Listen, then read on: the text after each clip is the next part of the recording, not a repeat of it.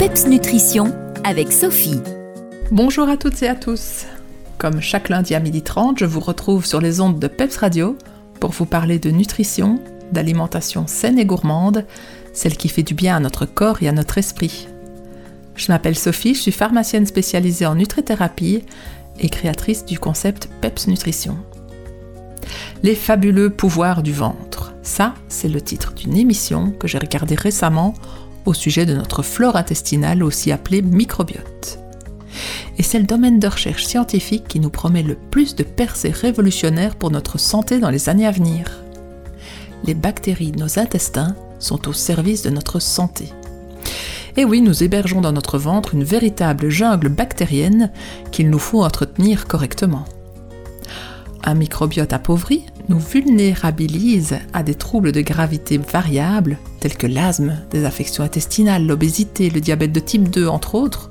Et on sait aujourd'hui que notre flore intestinale a un impact non négligeable sur notre santé mentale. L'émission conclut en suggérant de consommer 25 fruits et légumes différents chaque semaine pour entretenir un microbiote riche et varié. Alors sans être certaine du caractère scientifique de ce conseil, bah, cela me paraît néanmoins être une bonne idée. Rien que pour l'apport en fibres, en vitamines, en minéraux, en antioxydants qu'ils contiennent en grande quantité.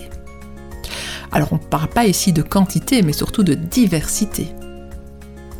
J'ai envie de vous donner quelques pistes et astuces pour augmenter la consommation des fruits et légumes dans vos habitudes alimentaires.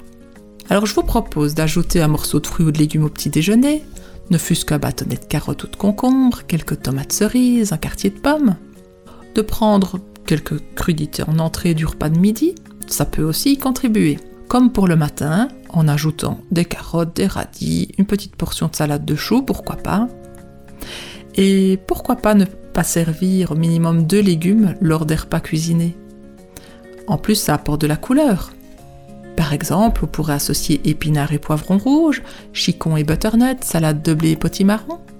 Moi, je vous conseille aussi de compléter les repas avec une soupe de légumes. C'est un moyen facile pour consommer plein de légumes différents sur un seul repas. Et vous pouvez aussi ajouter à vos préparations, en guise de touche finale, une petite poignée de graines germées, de cressonnettes, de quoi encore gagner en diversité de végétales. Je vous partage ici une recette très simple entre la ratatouille et le couscous qui vous permet d'associer 9 légumes en un plat. Alors vous êtes prêts? Dans une grande casserole, mettez un fond d'huile d'olive avec une généreuse dose d'épices. Un mélange de curcuma, gingembre, curry, cumin, paprika, cannelle, suivant vos goûts. Et ensuite, ajoutez dans l'ordre un bocal de tomates concassées ou des tomates fraîches en saison, une petite boîte de concentré de tomates, un oignon émincé, un demi-butternut pelé coupé en petits cubes, un panais coupé en dés, un quart de céleri rave également coupé en petits dés, trois carottes coupées en grosses rondelles, une petite courgette, un blanc de poireau finement émincé.